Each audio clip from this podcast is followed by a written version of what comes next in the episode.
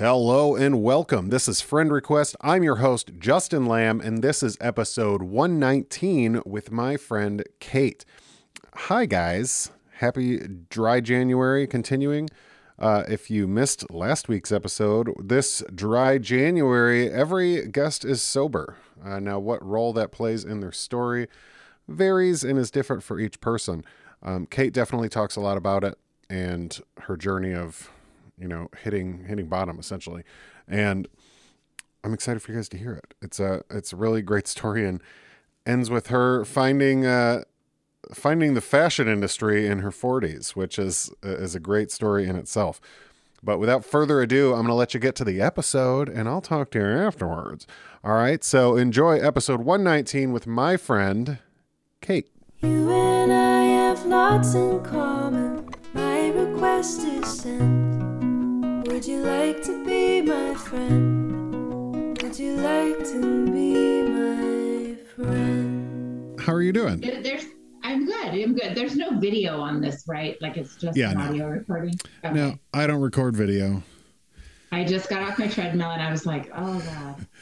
Yeah, I, I did. I put perfume on though, if that helps, because you know I didn't because I can smell you, of course. Yeah, I didn't want to be stinky, so I was like, well, I could do that much, right? That's so funny. Yeah, I, I turned Zoom on and I was like, I don't know what I look like right now. I've been I know, right? I've been sitting at this desk for I, I guess all day.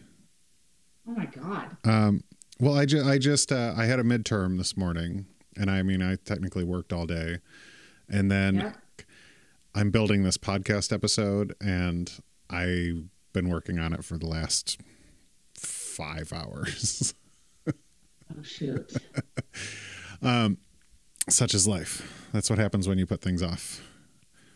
Yeah. Well, hi. thanks. Thanks for doing this. I uh, I normally start out these with how I know people, and I know you through the sober curator, which is something we both contribute to and share mutual friends through, I suppose. And that's uh that's really my only road into your life, and and so we're gonna break that down and, and learn a bit more. Uh, but I, Okay. Okay. On that note, And do you swear? fuck Can yeah, I swear? swear, Kate. Okay. Non-stop. I, sure if I have if no filter. Okay. Sometimes, trust me, I've told my story before where swearing wasn't allowed, and I was like, and then I was like, this is really hard. And then I was, you know, trigger warning. Anyway, Yeah, no, I so I have no filter. I uh I'm Okay, like, look at that fucking baby. That either. fucking baby's adorable. Yeah, no, I I have no okay. no filter. Where you're in? Where Chicago? Where Michigan. from? I'm in near Michigan. near Detroit. You're right. Okay. So it's cold. Okay. Um, It's cold. but I'm gonna go back in time. You're born. Um, are did you grow up out in the Pacific Northwest? Pretty much. Yeah. Oh, are we starting? Yeah. Okay, let's start. All right. Let's go into it. okay, I wasn't sure. Yes, pretty much. Pretty much. Uh, Well, well, were you born out there? I guess. Yeah, actually, I was born in the same hospital I got my first nursing job at St. Oh, Peter's fun. Hospital in Olympia, Washington. Yeah. Yeah, it, I, I thought I've gone places in my life, but turns out I full circled it, right? I didn't go anywhere. That's about as full a circle as you can make. Uh, I know, right? do you have any siblings? I do. I have. I'm the middle child. I have two sisters, so there's three of us. Um, yeah, and I am obviously an older and a younger, and then I have step siblings. But um, my sisters and I are very close. We're not too far apart in age. So, I'm curious. Do you think you fit all of the stereotypes of the middle child? Are you the fixer? Are you are you always sacrificing your own emotions to make sure everyone else is happy? No, but I certainly did as a child. Yeah. I was, um, I, I certainly was the middle child in the sense that I laid low and I just let like my older sibling have the older sibling issues. She went through everything first and was the, you know, had the drama. And then there was the baby, right? And the baby issues. And I was kind of on autopilot. It was like, I think my parents a little tiny bit forgot about me. like when the report card came in, they weren't super curious to check mine Yeah. you know, it was just, I, also I was really a good kid. Like I didn't have any issues, so I, there was I felt like a lot of autonomy. That's good. And it was it was the middle child too. It was kind of like, eh, you know, we've already done that, and, and it's not exciting. But yet she's not the baby. We know she's going to get the thing done, whatever it is, right? And Yeah. so go. What uh what do your parents do when you're growing up? Uh, well, they're divorced. Um, When my how old were you when they divorced? Um, I think I was about 12. Okay. So, yeah, they were married for quite a while. So, they were, I think my parents were married for about 15, 16 years. So, I think I was around 12 when I got a divorce. My mom is a nurse. Okay. Um, and, sh and my dad, my biological dad, is a fishing guide, actually. He guides He was a fishing guide when you were a kid too? No, he Oh. was working in the woods when I was a kid. Um, this was kind of a pipe dream, something he wanted to do when he didn't have to worry about raising young kids. Can I- uh, Can I ask you to clarify the sentence working in the woods? Yeah, yeah, that's a that's a Pacific Northwest term, I guess. When you when you say that around here, people just kind of go, "Oh, okay, we know what that means." Got it. Logging, falling timber. Okay. Um, and I'm not the expert on explaining what this is Yeah. because I really don't, you know. But it's like the dudes that wear the hickory shirts and the, you know, they have the chainsaw over the shoulder. Yeah. I mean, they they're usually falling timber and like clearing areas, and it's manual labor. You know, it's something I think my dad learned when he was like 12 or 14. and that was his job. I mean, so we moved all the time. We moved. I lived. I I lived in Oregon. Um, I lived in Alaska. I think I went to like, gosh, 10 different grade school, middle Wow. schools. Like I was that kid that kept moving because we moved where the work was for Yeah. my dad. So your mom wasn't And so- nursing at that time, I'm assuming. She was she would nur- work as a nurse on and off because she Okay. could work nights here and there, but uh, she raised us mostly at home. Um, Okay. And my dad would because he just took whatever job, and so Yeah. I went to kindergarten in Alaska, and then I was back in Oh. Oregon and back in Alaska, and like I moved as much as a kid whose parents were like in the military, you know, and I think that lends to some some extroversion, you know, as an adult because you're always the new kid. yeah. So Yeah, and that's I mean, especially when you get into like middle school, that's some formative years. And I imagine I, I imagine that moving stops right when your parents divorce. Is that a correct? Yeah, So- yeah. This that stopped. I think around eighth or ninth grade. Eighth grade. Yeah. I can't remember all that. I, uh, around eighth grade is when we settled in, and I went to a small high school in Washington here. Um, my parents both remarried fairly quickly, so um, they they kind of got on with their lives. My mom remarried a PA, so a physician's assistant. Um, so someone working in a medical facility that she knew, um, someone you know, it was it was like a complete opposite of my you know of my father. You're right. You know, we're not looking at a a brawny, studly man who's coming home with dirt all over and sweat. We're looking at you know a, a, a professional, someone who wears a lab coat and um, went to PA school and all the things. So, uh, so my parents were both in the medical field. My mom and my stepdad when I was going through middle school or the end of middle school and high school. Yeah. And they, of course, basically raised me because you know, as girls, we lived with our mom and didn't see much of my of my dad after that. I mean, There wasn't like a every other weekend sort of custody or anything. a little for a little while, but my dad ended up taking work in Alaska, uh, where the logging industry was really um, Yeah. just more prevalent, and uh, worked for a Native American company up there almost all the way through until I was done with high school. So I I didn't see him as much. What uh, do you like have memories of living in Alaska? Was it like Yeah. what is that like as a kid? I mean, did I think of Alaska obviously as like the great outdoors, you know, like no one Yeah. for miles and miles except for grizzly bears. So like what is yeah, that? It was kind of like that. Okay. yeah, well, I, I lived in a, in what you call a logging camp. So we were the families of the the crew that came in to fall timber in the area, and so it was very remote. Yeah. Um, there were grizzly bears in our backyard. It was heavy, heavy snow. Um, we lived in these small, small towns where the groceries had to be brought in on a float plane, you know, because there was no grocery stores. So it was like very, yeah, yeah. And I How, and how I- long did you I- live there? Like, what? What's the longest stint you had to live there as a kid? A, a school year, I want to say, and a, and then back for another summer, a different time. Um, like I said, we moved a lot. That's got to be a small lot. school, I would imagine. Yes, it was me and one other kid. Oh Jesus! What? How do you For even? my- is that even called a school? Is that, Well, well, for for my grade, there was me and one kid, and Yeah. then the rest of the grades clump were clumped together, and there was maybe like seven of us total. wow, Yeah, that's wild. That was So- like kindergarten ish. Yeah. And uh, what's the? I, I forgot to ask this, but what's the age difference between you and your sisters? My older sister is two years older than me. Okay. so we're like we were raised basically like twins Yeah. um, and then my baby sister is five years Oh, okay. so seven years from so yeah pretty close and then there's the baby who was Yeah. five years younger Yeah, that's definitely a bigger gap.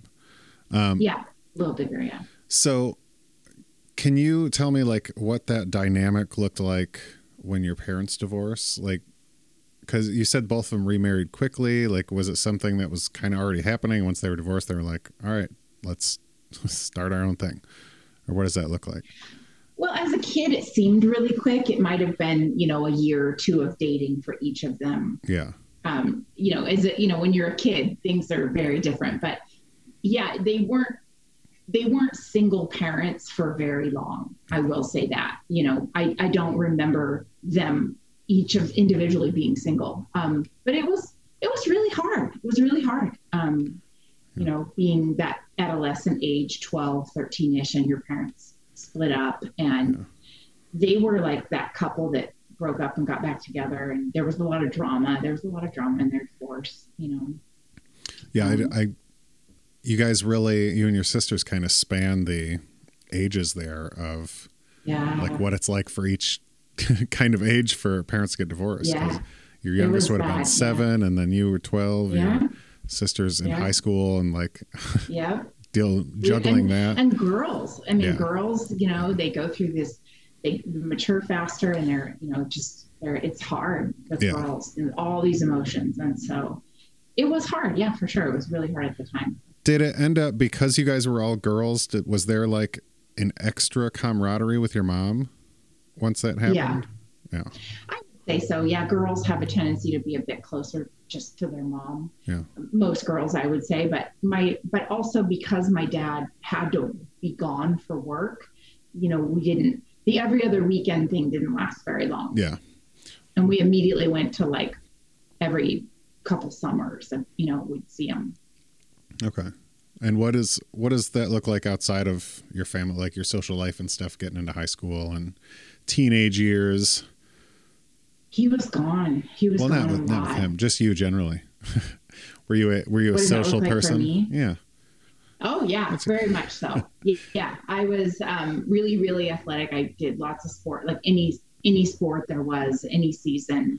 I wasn't necessarily good at anything, but I, you know, I wasn't like the star, but I was an athletic kid. Like I loved it all. I was very. What was drew you to that? Did you have athletic parents? What why why why Um, sports? Yeah, it just it just was fun. I mean, I was tomboy and um, probably the biggest tomboy of my of the three of us sisters, Yeah. and loved it all: basketball, softball, volleyball. I ran track in high school. Um, I was also a cheerleader in high school. I just loved being active Yeah. and the and and living in smaller communities um, there wasn't a whole lot else to do you know we didn't have big drama clubs or spanish clubs or you know multicultural the arts you know it was you know you're going to join the track team or you're just going to sit on your ass and do nothing so of course i'm going to you know learn how to run hurdles I personally prefer sitting on my ass and doing nothing, but that's that's all right.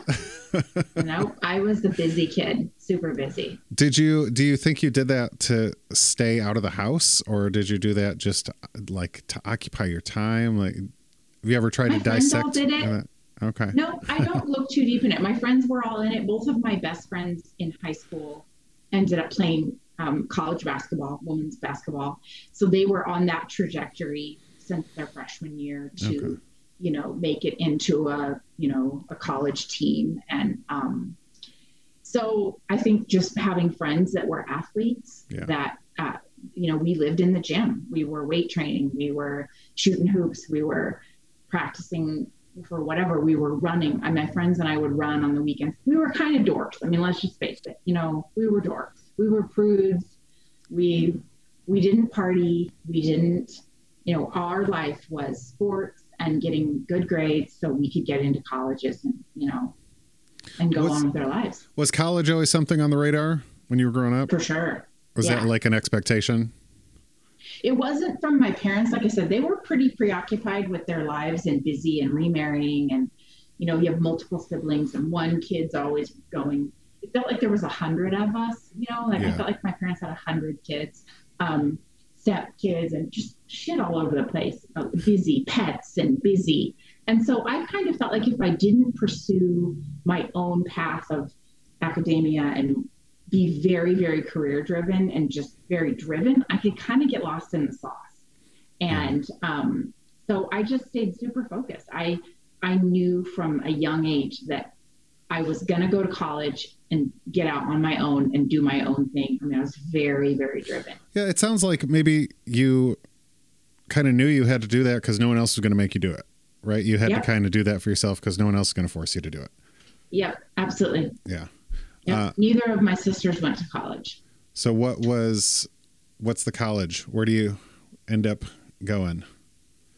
Well, I wanted to go to law school, but um, I also had to pay for it as I went. I didn't have parents that, you know, flew me around to look at different colleges and, Yeah. you know, escort me along into journeying into adulthood. They, it's not that I had bad parents; I had wonderful parents that just weren't capable at the time. And so, um, I um, I went to uh, started out in a community college Okay. and I worked and paid for every semester, every all my books, you know, just kept going through. I moved in with my grandparents because they lived close to a really good community college in Olympia.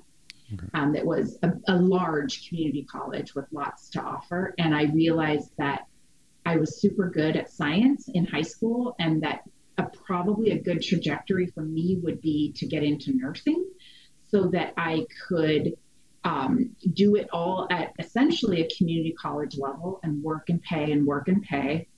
No interest in I- student loans?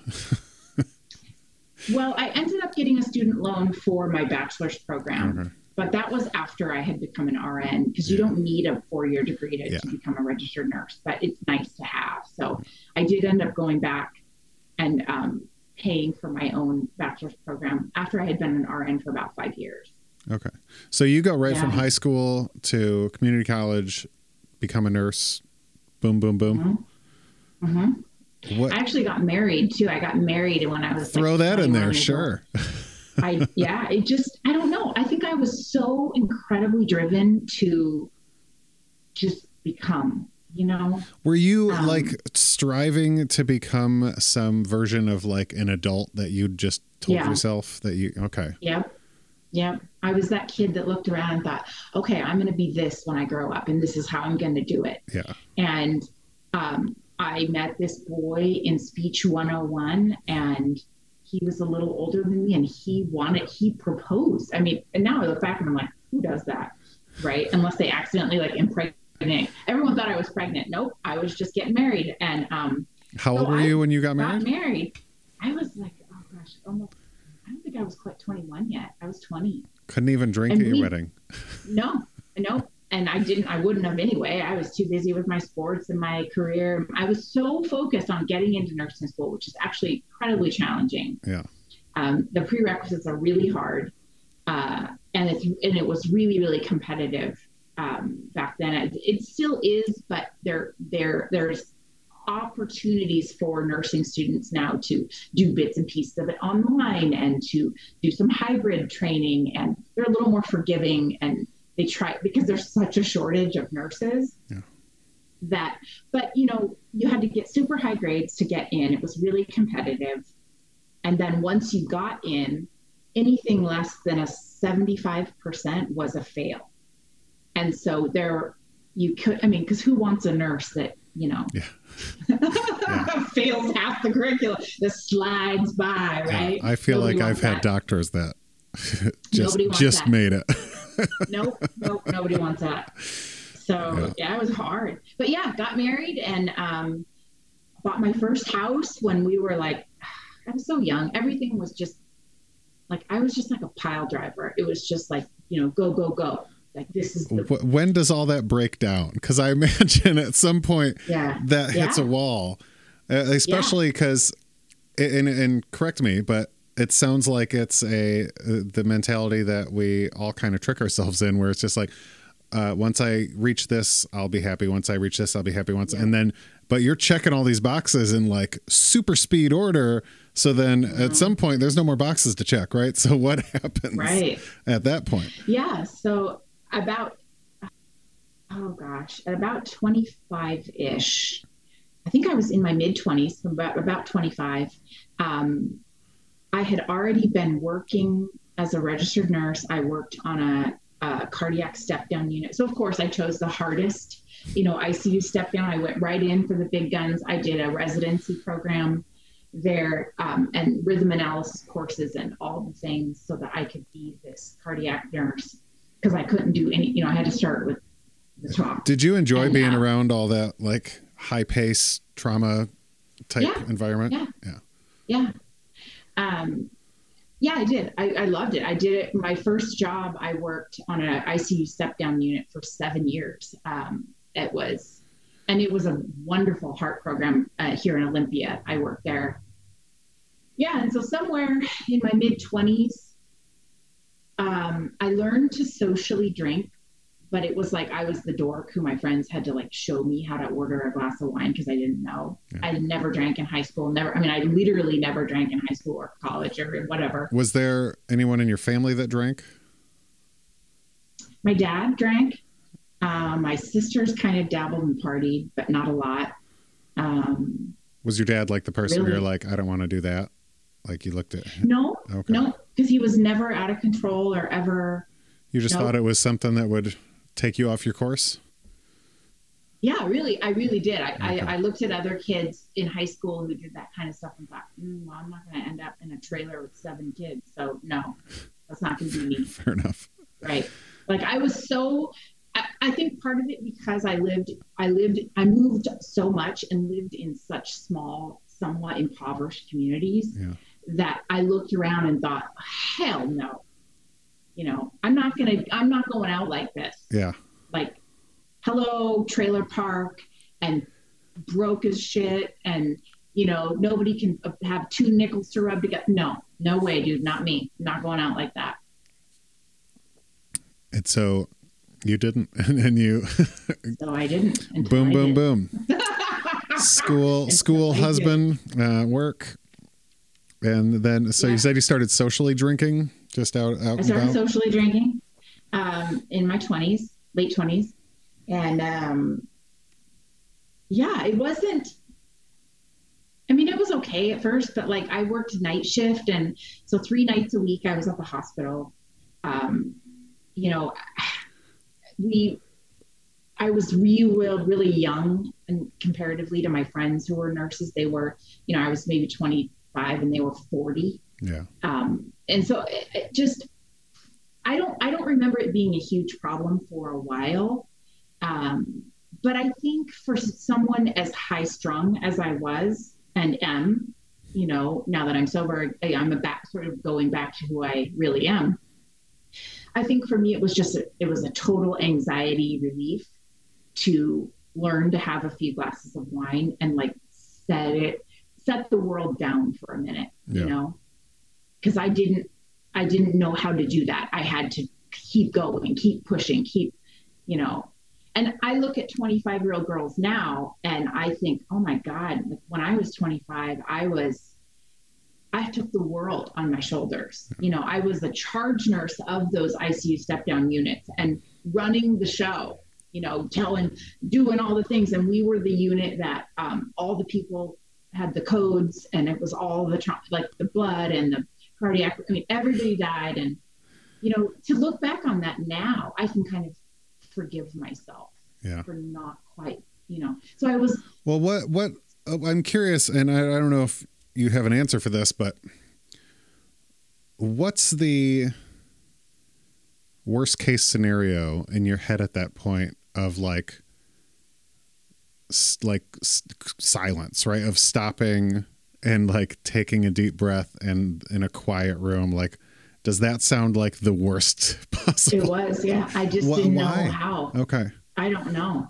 That's just how I was wired. Um, I had such a fear of failure, of of um, and such an a independent uh, force inside me that was I got to do it. You Yeah. know, I, I got to.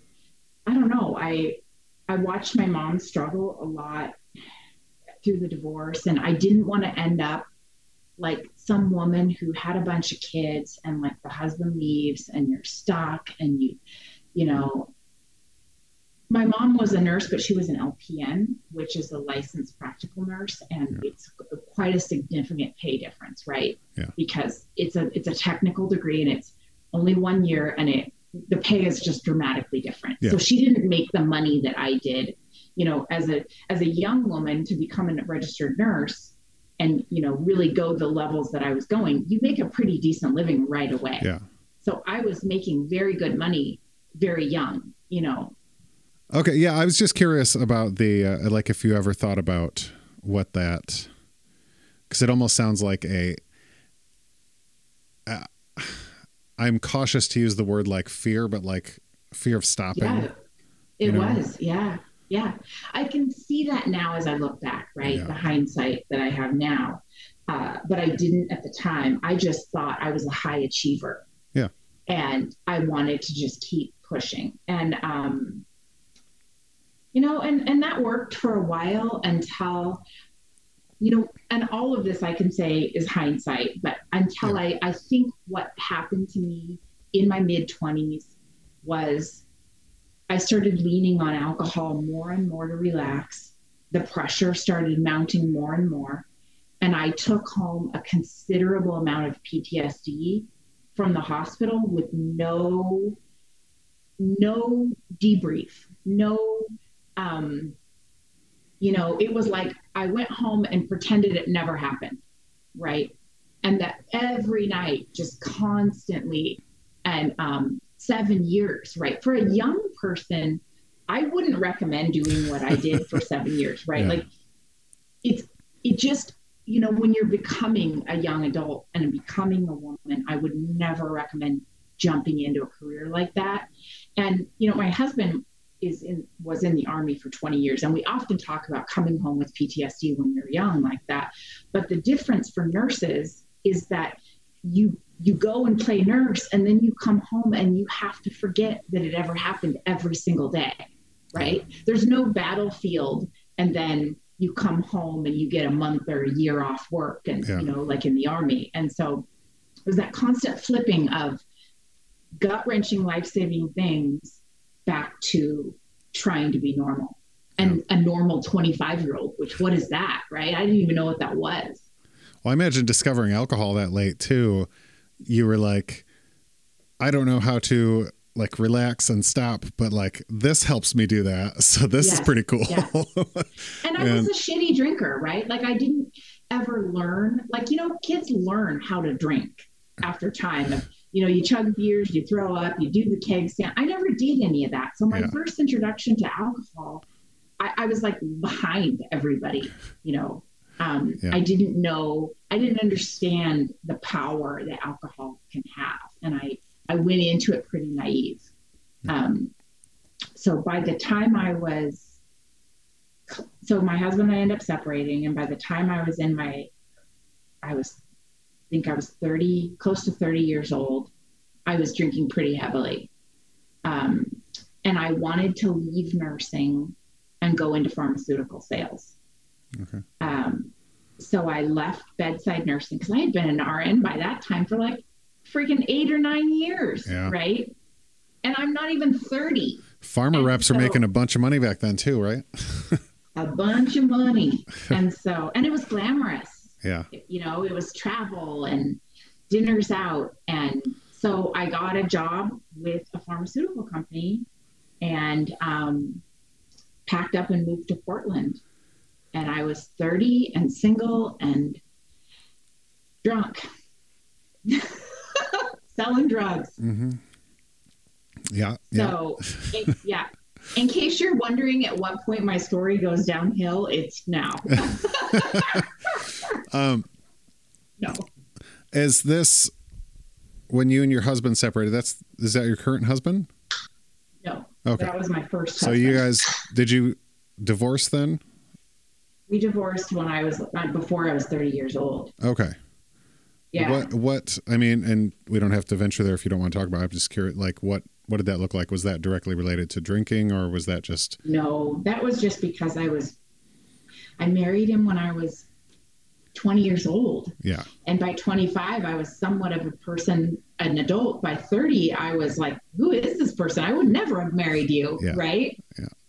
We were kids. Yeah. So I mean, it your wasn't- your he's a wonderful guy. frontal lobe isn't even wonderful. done until you're 25. So exactly. He's, is he is to this day a wonderful human being, um, a, a lovely man, and he remarried like years and years and years ago. But okay. super good guy. It was nothing on him. It was just I just I didn't know. Yeah. I was a dumb, you know. You're good. I was also really curious. I was Yeah. really curious because he was my first love and my first, you know, the first time I had sex. Yeah. And and so here I am 25 and I'm like this sort of dodo bird, you know, I'm like Yeah. so worldly in some ways, but yet so dumb in others. And um, I was really curious about men. I was curious about being single. And I was also curious about men around the 20s sometimes. Um, but I'm curious about uh, the like getting divorced. Was there, did you carry any shame associated with that just Yeah. given because your family and oh yeah, I because I broke his heart. I mean, I know I did. He was one of those good old Southern boys who was never going to get a divorce and was really such a lovely guy, lovely guy. And I, I did break his heart. I know that, and I felt terrible. Yeah. But I also knew that I had to do it in order for me to ever have a life of my own and figure out Yeah. what I wanted to, you know. Yeah, and I mean that question is like mostly projection because you know my parents divorced when I was four, and so like even though I've been married now for eight years, been together for like sixteen, uh, there's still like this like you can't get divorced. You're just gonna be just like your parents if you get divorced. Like Yeah, there's the, yeah, there's that yeah. little narrative we tell ourselves if we're like children of divorce. So I was just curious if that uh, played a role at all, at, like after that happened. Yeah. But- Yeah, there was definitely that piece. I mean, my sister, my older sister is both my sisters are married to their first husbands and really long continuous marriages and I just wasn't yeah. they- yeah, but were they 20 when they started when they got married? Um no. See? Uh Well, my older sister was quite young, yeah, but she's still married. I don't know. ah. It's a sham, Kate. It's a sham. I, Um, I know, dude. It's all lies. so tell me about single Portland pharma sales. What what is it or or yeah, Portland, right? Oregon. Yeah. What is, so what's So that I- look like? I got a high rise apartment on the 11th floor of Nice. a swanky building. Nice. and um, got a company car and um, i just started going out in the city you know meeting people i traveled a lot uh, flight travel and windshield time so a lot of airports a lot of conventions um, you know and you know you traveled for training and um, just a lot so i was constantly going out lots of happy hours lots of and I was exploring the city and meeting lots of new people and dating and having a lot of fun, um, dressing up a lot. You know, I think I wore every Was this mid my- 2000s when it, I'm trying to think of like what Portland is like at was, the time. yeah, it was, it was, it was There's big It was like hipster patches everywhere. 2000.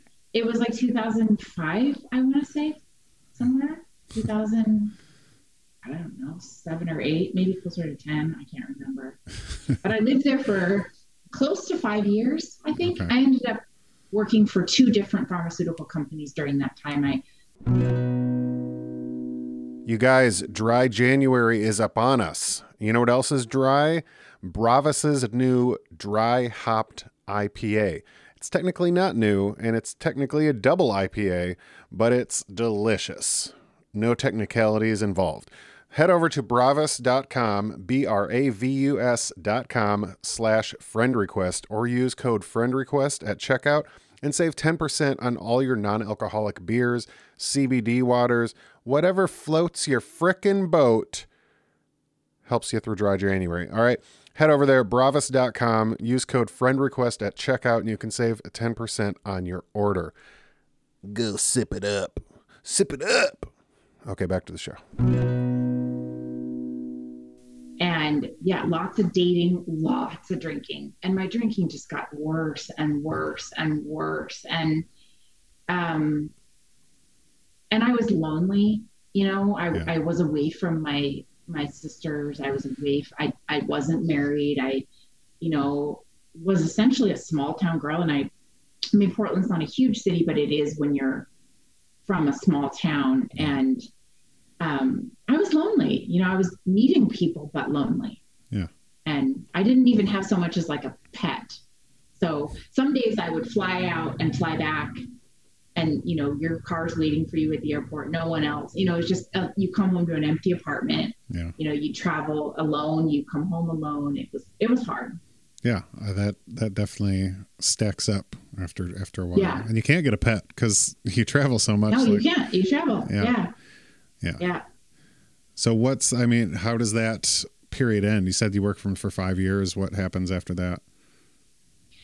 Um, and during that time, I met someone. Um, I met a man that I ended up moving in with, and um, gosh, my drinking was pretty bad. But it was it was really like disguised in um, mommy wine. Like all the moms drank, and we were, you know, we lived in a really nice upscale community, and so there was a lot of you know, you drink during your kids' lacrosse game and you drink at halftime during your kids' basketball game, and all the parents have beach houses, and you go away to a beach retreat while your kids have a basketball tournament. You know, it's like they're, I think his boys were maybe in middle school, so we we drank with the parents, and I drank with the moms, and I oh, is this the person you are you moved in with has kids at this In point? Portland, yeah. Got it. mhm, a little older than me, and um, my drinking was pretty darn bad. Did you I- think it I- was at the time? I knew deep in my gut it was bad. Okay. um, but I was functioning, right? Yeah. I was I had this high profile job and and everybody around me seemed to be drinking that much too.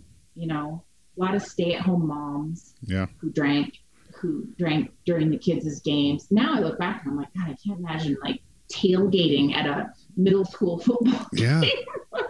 It's it's cr- mom wine culture's real, man. It's it's But nuts. we were doing it, man. We were doing it. Saturday morning football practice. Yeah. Football, like making you get up. So yeah, lots of that in that community. I've Um, gone I've gone to my nephew's soccer game and seen some seen Yeah. some shit in the morning.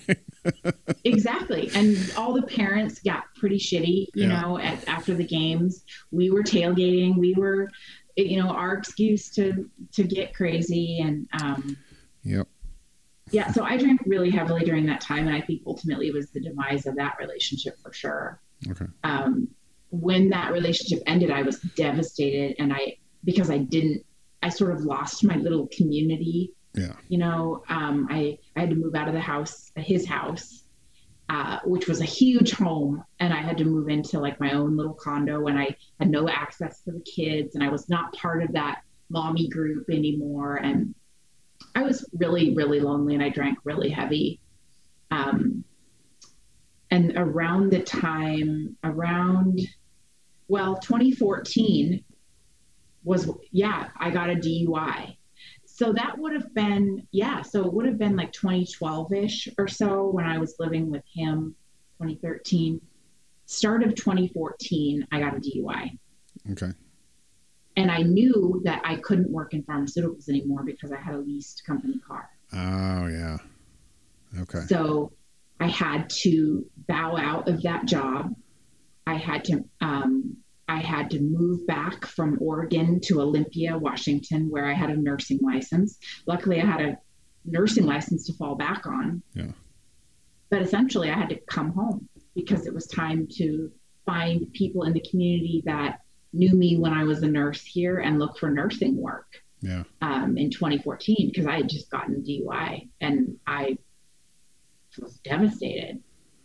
What did You know, I go ahead? I was pulled over on my way home from a concert at the Crystal Ballroom in Portland, and I was speeding, and I blew like a something ridiculous over the limit, um, point point two something. oh wow. Uh, yeah, and I was really thin. I mean, I was underweight during that time, and so I just wasn't. And I remember I was covered in glitter because I had gone to a concert, you know, wearing high heels, sparkly, and I'm drunk as shit. And I'm telling the officer, like, don't you have anything better to do? Like, come on. I mean, it's three in the morning, and here's this dumb chick who's covered in glitter who reeks of alcohol. Like, of course you're going to arrest her, right? Yeah. And I was like, oh my God, this is so stupid. Like, you know, it's so stupid. So, I, and I, you know, I'm a 40, uh, at this time, I think I'm 37, 36. But yeah, 2014, got a DUI, and that really changed everything. Did you? I mean, what other than like the obvious changes of you had to leave your job, go back to Olympia, Yeah. go back. Like what else changed? My drinking got worse. Okay. Um, Got it got way worse. What is that? I mean, what? How does that play out back back home? Shame. So much shame. So much shame because I was the only one in my family to ever get a DUI or get in trouble. Yeah. You know, my family's pretty pretty straight laced and um, Were you just honest about the whole thing with your family then? Like, hey, got a Yeah, DUI, I quit mean, my I job, moved to yeah. I had to. I mean, I, would have lied a You- bunch. But No, there was no lying. I mean, Yeah. I had to, you know, I had to, I had no company car. I had to stay with my parents for a while. And then I ended up moving into a house that they, um, well, I need to back up because something very pivotal happened around the time that I, um, so when I was when I was talking about the fact that I was working in my 20s at the hospital, Yeah. and I was a nurse and dealing with a lot of PTSD, my stepdad, who was a PA, died of cancer, oh, and he was 45. wow. So, and I felt really horrible that I, I think I felt horrible it wasn't me. Um, because it's such a young person and such a good, he was a, a, an amazing medical practitioner, very, very smart, very kind. He developed uh, kidney cancer and passed away like almost immediately. So, and I'm maybe, you know, I'm in my 20s, I think I'm 20 years old or whatever. So that also happened that was really hard. And I'm not going to say in any stretch of the imagination that I became an alcoholic because of that. Yeah. But I do remember that hitting my family like a ton of bricks during that time. Can we go back to you saying you thought it should have been you? Yeah, I just have this feeling like, um, and maybe that was part of that person that I was that took the world on my shoulders. Yeah. um, I hated seeing how sick he was in the hospital and the surgeries and the. I, I felt so terrible for him that watching him deteriorate like that as a, such a young person. Yeah. And my baby sister was very, very close to him because he basically raised her from when she was six or seven years old. So that was basically her dad. And um, I just, I felt like I wanted to trade places. Like it would have made everything so much easier for my family if I would have traded places because then my little sister would have still had a dad. My mom still would have had a husband. You know, like it wouldn't have upset the apple cart as much. I mean, I, I don't know your family, but I would, I, I would beg to differ. If the, I think if your But mom's that's daughter just the mindset. yeah, I'm just, Yeah, I, yeah. is that reflective of the value or lack thereof that you assign to yourself? Like, this person's worth more than I am. Like, I, it wasn't really that I didn't think I was worth it. I just thought I could take one for the team. one for the Yeah. team dying.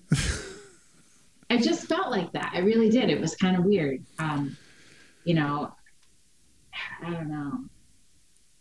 I don't know what I was thinking back then, but so, yeah. So by the time I'm heavy into my drinking, um, my mom had remarried, Oh, again. Okay. and she remarried to a physician, and so I'm a nurse.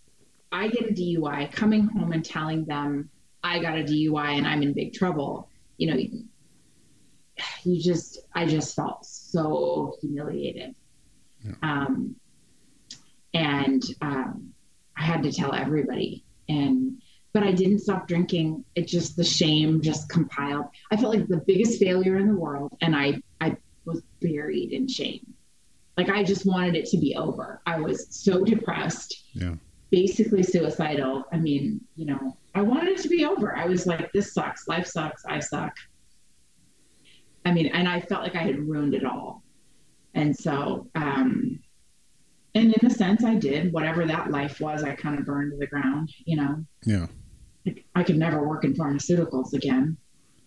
So did you end up finding another nursing job back back home and I did. Yep. I kind of like groveled my way into some shit jobs because I hadn't worked as a nurse in about five years. You know, worked on Yeah. the floor. I still kept my RN license, but um, so yeah, I got back into nursing, and um, my drinking was so bad, so bad. I just, I was like, uh, you know, I had gone to the emergency room a couple times with alcohol poisoning oh wow.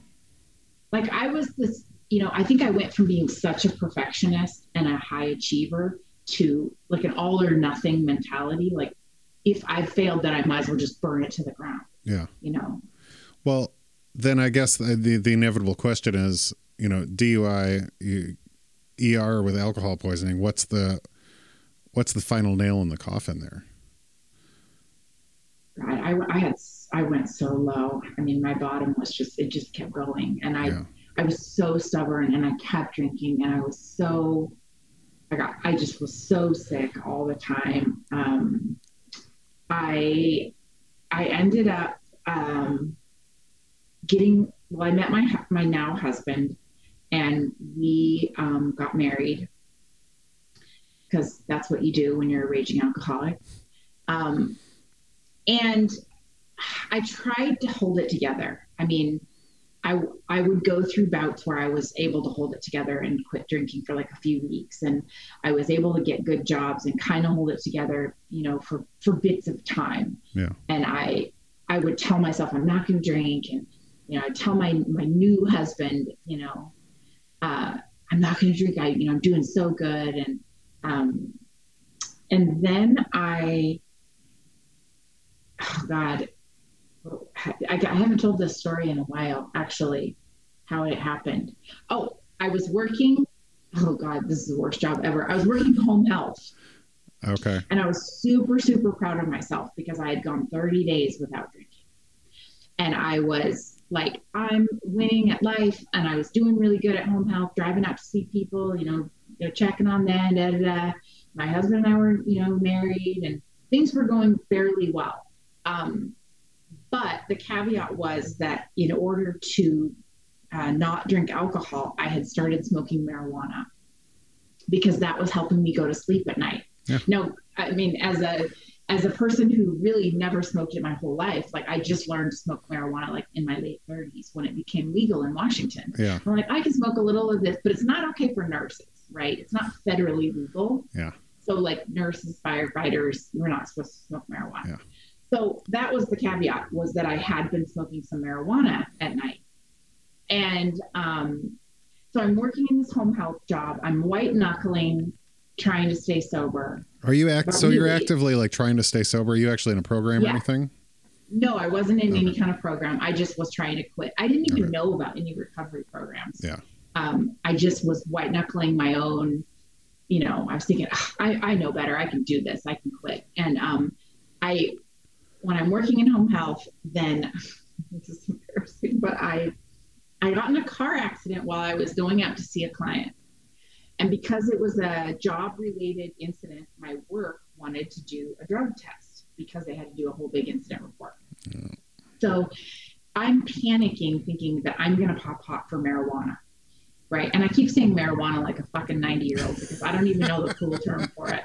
Because that's how little I know about it. Right. Yeah. Weed, joint hash, whatever people say. I don't know. Grass. Is grass. uh, What do people say? Anyway.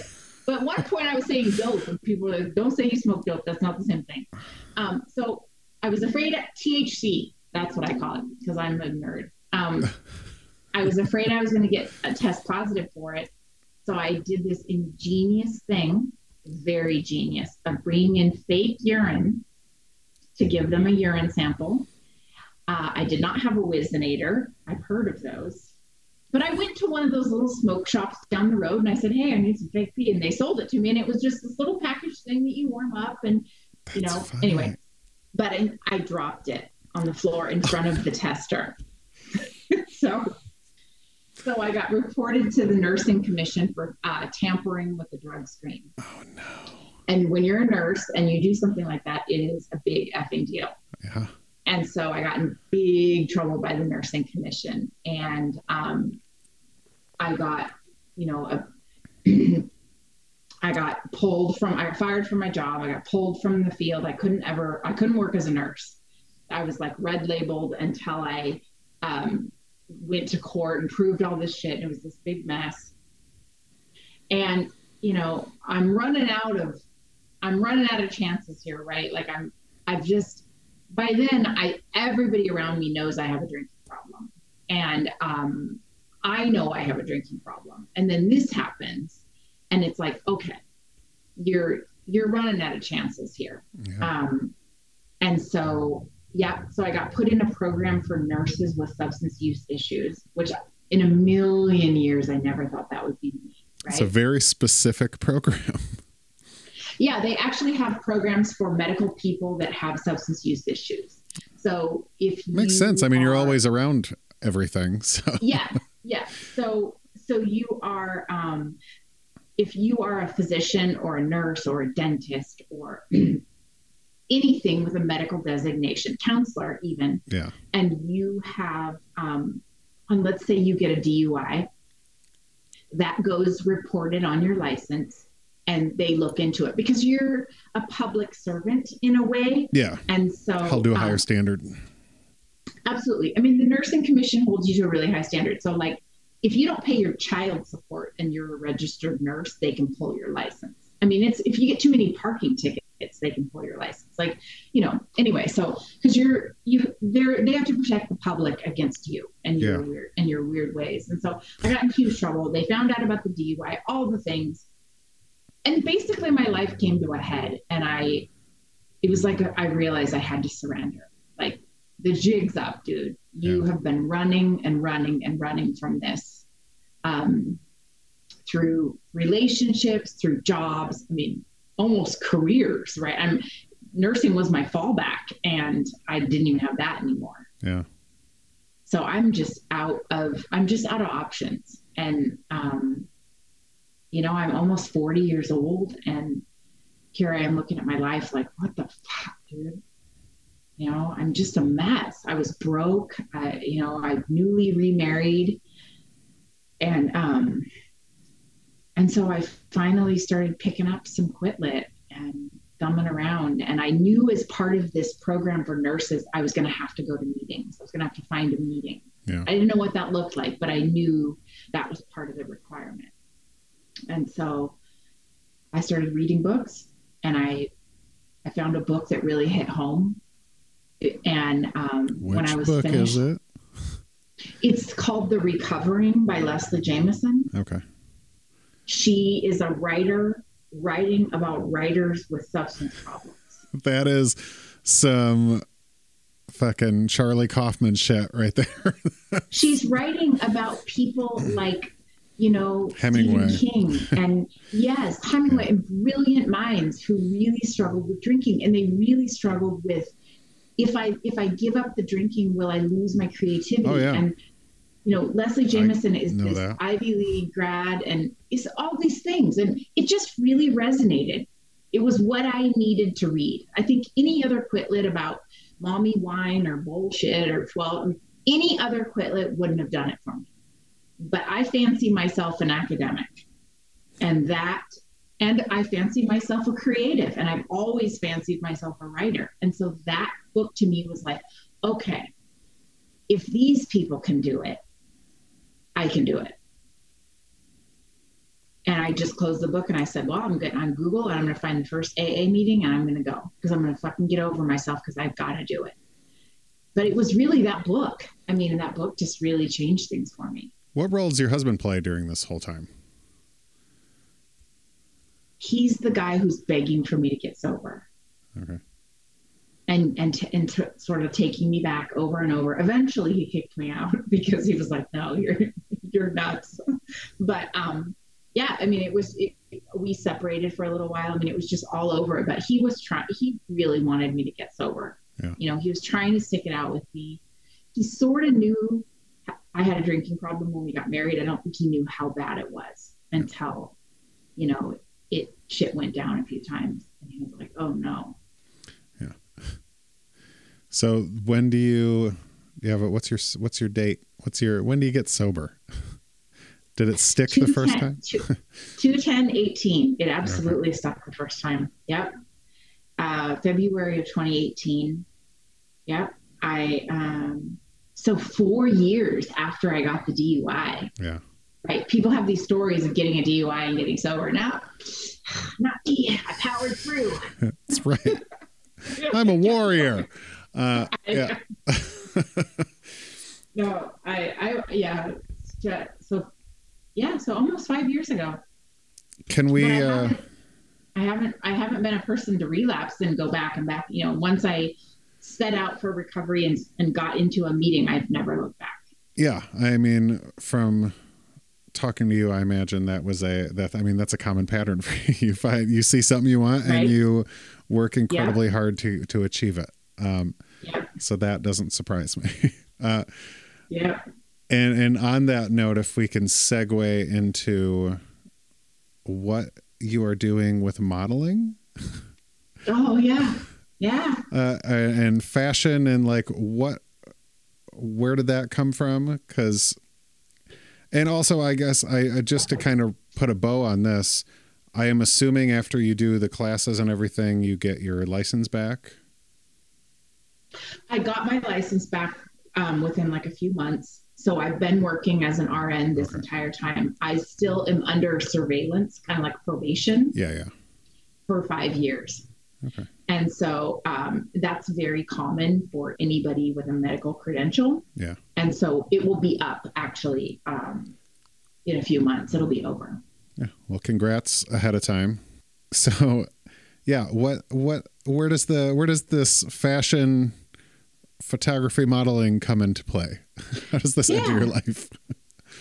I know, right? Well, I've always loved fashion and I've always been a fashionista and love style and, you know, love to be the girl about town. And I think part of the reason I I bucked at the the thought of getting sober was because I thought I would have to give up dressing up and nightlife and and you know the sequin dresses and the sort of mm-hmm. see and be seen environment. And I was afraid that would all go away.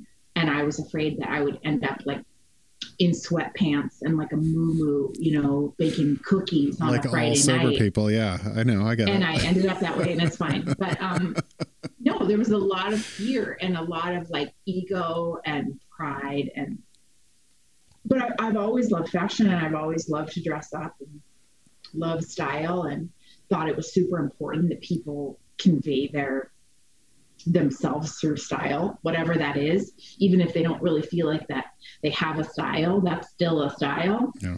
Um, and I, um, I, I posted something on Instagram that caught Elise, Elise Bryson's attention, who started the Sober Curator, because she happened to see that it was in the same area that her parents live. And come to find out, we're roughly from the same small town area. Well, that's funny.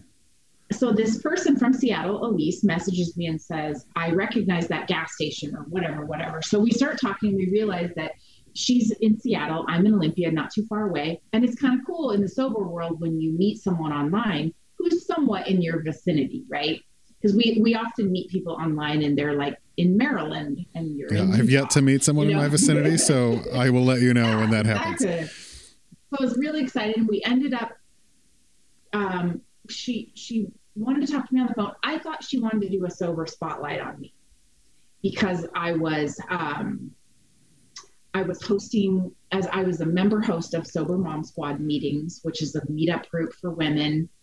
Um, and I was hosting those meetings and you know just getting really involved. I was involved in the TLC community, which is Laura McKowen's recovery community, and I was out loud sober on Instagram, and I was starting to be really out loud sober about it.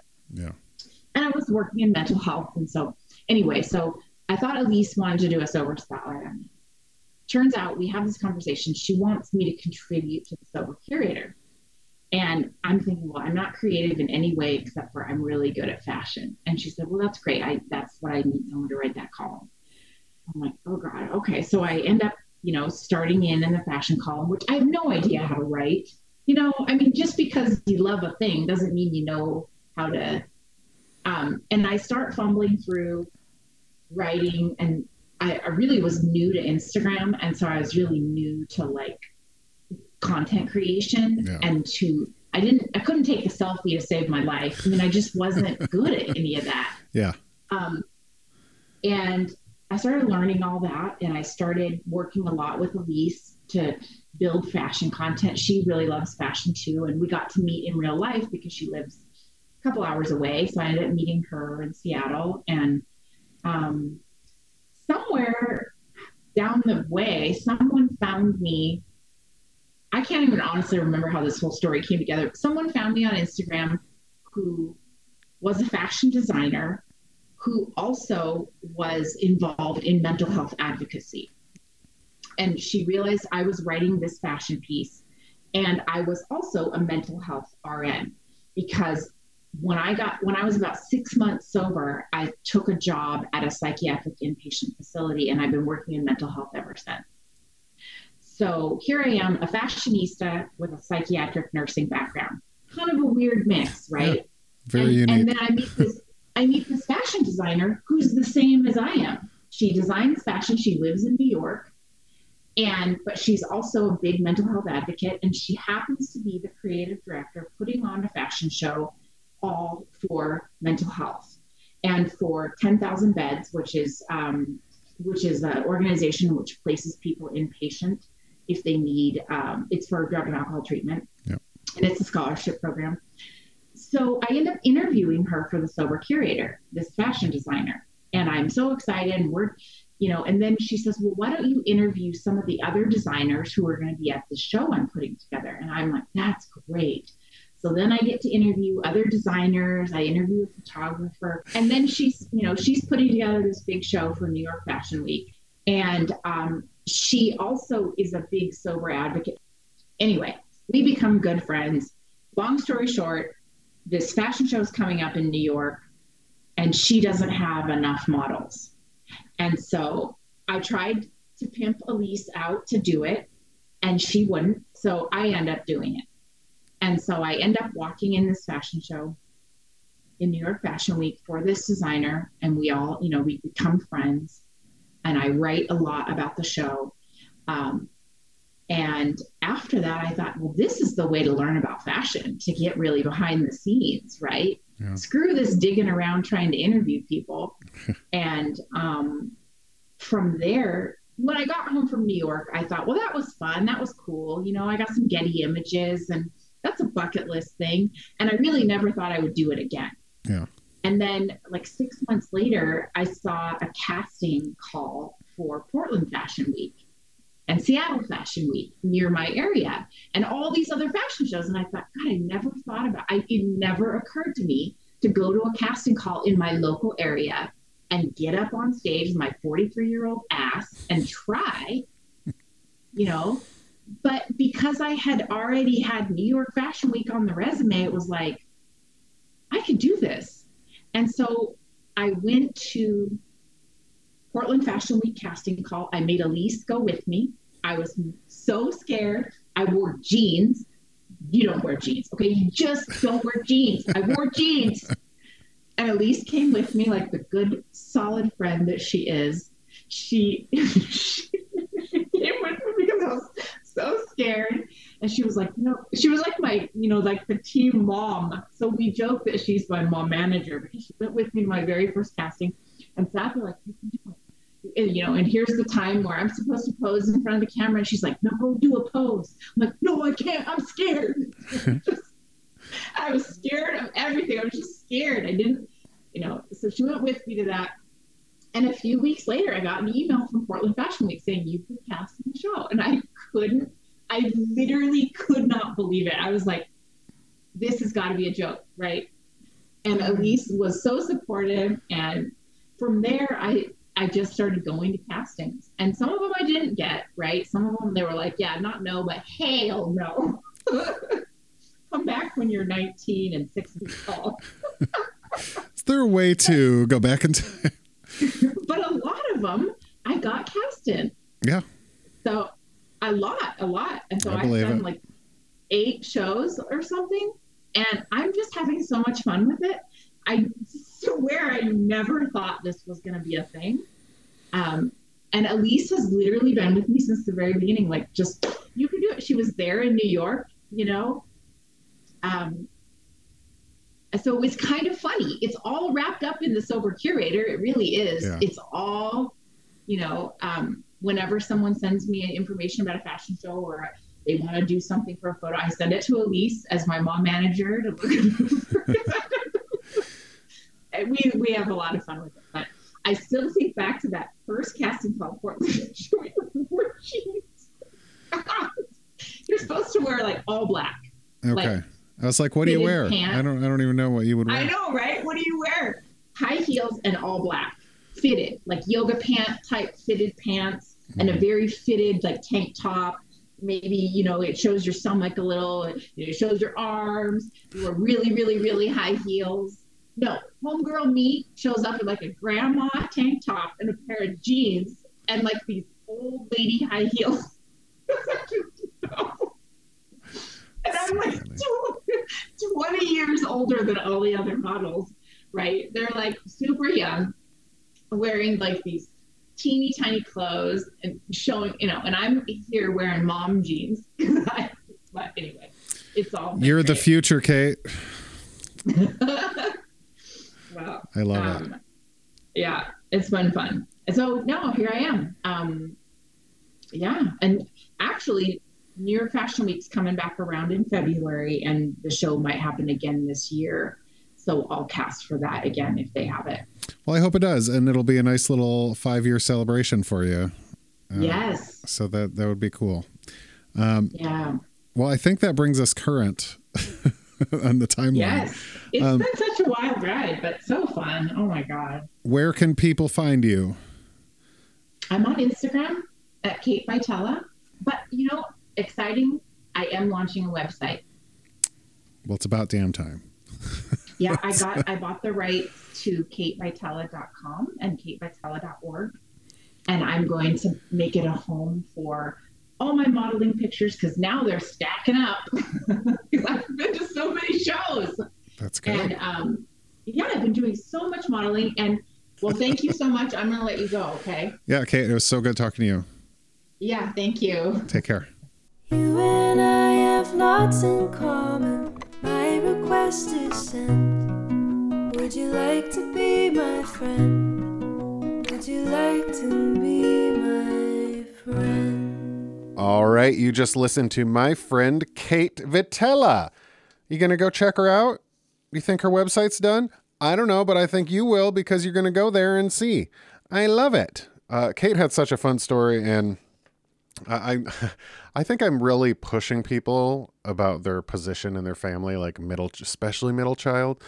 Maybe it's because my wife is a middle child, and I'm just like, I'm gonna project everything I know about her onto you.